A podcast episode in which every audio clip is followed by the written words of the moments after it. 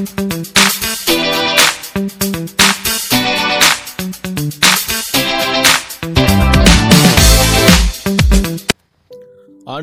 அருமை இரட்சகருமாகிய இயேசு கிறிஸ்துவின் விலையேற பெற்ற நாமத்தினாலே உங்கள் யாவரையும் நான் வாழ்த்துகிறேன்.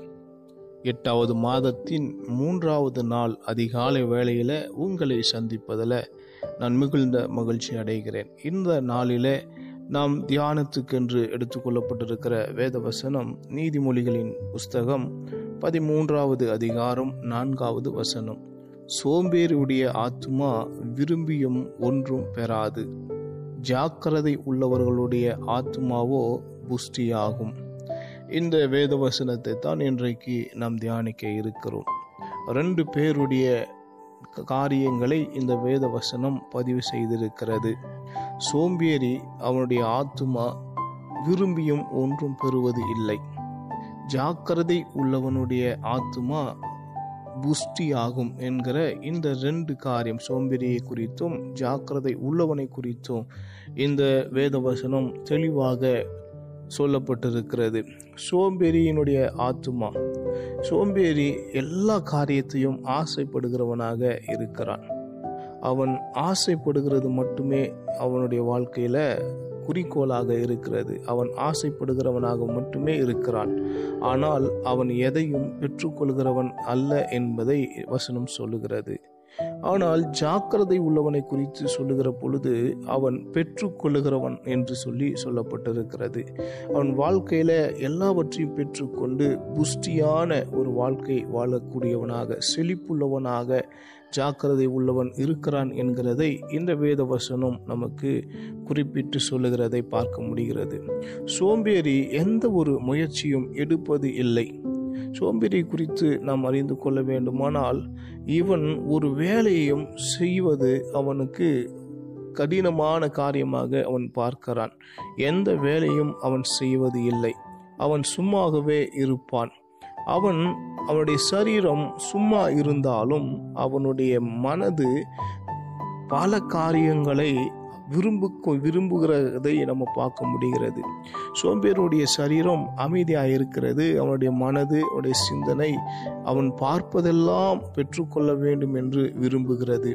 அவனுடைய மனது எல்லாவற்றின் மேலும் ஆசைப்பட்டாலும் எல்லாவற்றையும் பெற்றுக்கொள்ள வேண்டும் என்று அவன் விரும்பினாலும் அவனுடைய வாழ்க்கையில் ஒன்றுமே அவனால் பெற்றுக்கொள்ள முடிவது இல்லை. இதற்கு காரணம் அதை பெற்றுக்கொள்வதற்கான எந்த ஒரு முயற்சியும் அவன் எடுப்பதே இல்லை. அதற்காக எந்த ஒரு கிரியையையும் அவன் செய்வதில்லை என்பதை நம்ம பார்க்க முடிகிறது. ஆனால் இங்கே ஜாக்கிரதை உள்ளவனை குறித்து நாம் வாசிக்கிற பொழுது அவன் பெற்றுக்கொள்கிறவனாக இருக்கிறான் என்பதை நம்ம பார்க்க முடியும். அவன் புஷ்டியாக இருக்கிறான். புஷ்டியாக இருக்கிறான் என்று சொன்னால் அவன் எதை விரும்புகிறானோ அதை பெற்றுக்கொள்கிறவனாக இருக்கிறான். அப்போஸ்தலனாகிய பவுல் ஒரு ரெண்டு திசுலோனிக்கியர் மூன்றாவது அதிகாரம் பத்திலிருந்து பதிமூணு வரைக்கும் உள்ள வசனங்களிலே சோம்பேறியை குறித்து அதாவது வேலை செய்ய மனதில்லாமல் இருக்கிறவர்களை குறித்து காரியங்களை எழுதியிருக்கிறதை நம்ம வாசிக்க முடிகிறது. அதாவது ஒருவன் வேலை செய்ய மனதில்லாதிருந்தால் அவன் சாப்பிடவும் கூடாது என்று நாங்கள் உங்களிடத்தில் இருந்தபோது உங்களுக்கு கட்டளையிடவில்லையா?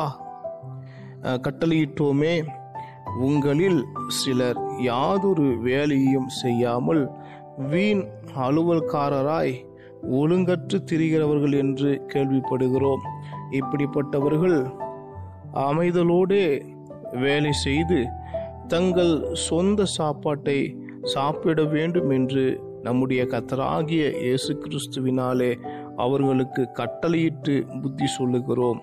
சகோதரரே நீங்கள் நன்மை செய்கிறதிலே சோர்ந்து போகாதிருங்கள் என்று அந்த வசனத்திலே பொசனாகிய பவுல் குறிப்பிட்டு சொல்லுகிறதை நம்ம பார்க்க முடிகிறது.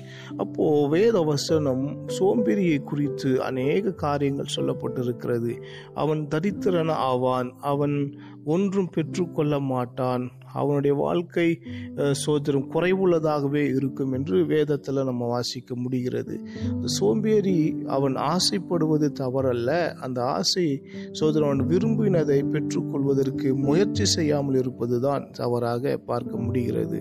ஜாக்கிரதை உள்ளவனை குறித்து வேதம் அவன் புஷ்டி உள்ளவனாய் இருக்கிறான். காரணம் அவன் விரும்புகிறது மட்டுமல்ல அதை பெற்றுக்கொள்வதற்கு முயற்சி செய்கிறவனாகவும் இருக்கிறான் என்பதை இந்த இடத்துல நம்ம பார்க்க முடிகிறது. ஜாக்கிர ஜாக்கிரதை உள்ளவர்களுடைய ஆத்துமா புஷ்டியாக இருக்கிறது. இவர்களுக்கு சந்தோஷமும் மேன்மையும் உண்டாகும் என்று இந்த வசனத்தில் நம்ம பார்க்க முடிகிறது. இவர்களிடத்துல ஒரு நன்மையும் குறைவுபடுவதே இல்லை. இவர்கள் கடினமாக உழைக்கிறவர்களாக இருக்கிறதுனாலே தங்களுடைய வேலைகளில் உண்மை உள்ளவர்களாக இருக்கிறதுனாலே உலக பிரகாரமான காரியங்களில் நாம் அஹ், சோதரம் அவர்கள் ஈடுபடாமல் தங்களுடைய காரியங்களிலே சோதரம் அவர்கள் கவனம் செலுத்தி அவர்கள் ஜாக்கிரதை உள்ளவர்களாக இருக்கிறபடினால் அவருடைய வாழ்க்கை ஆசிர்வதிக்கப்படுகிறது.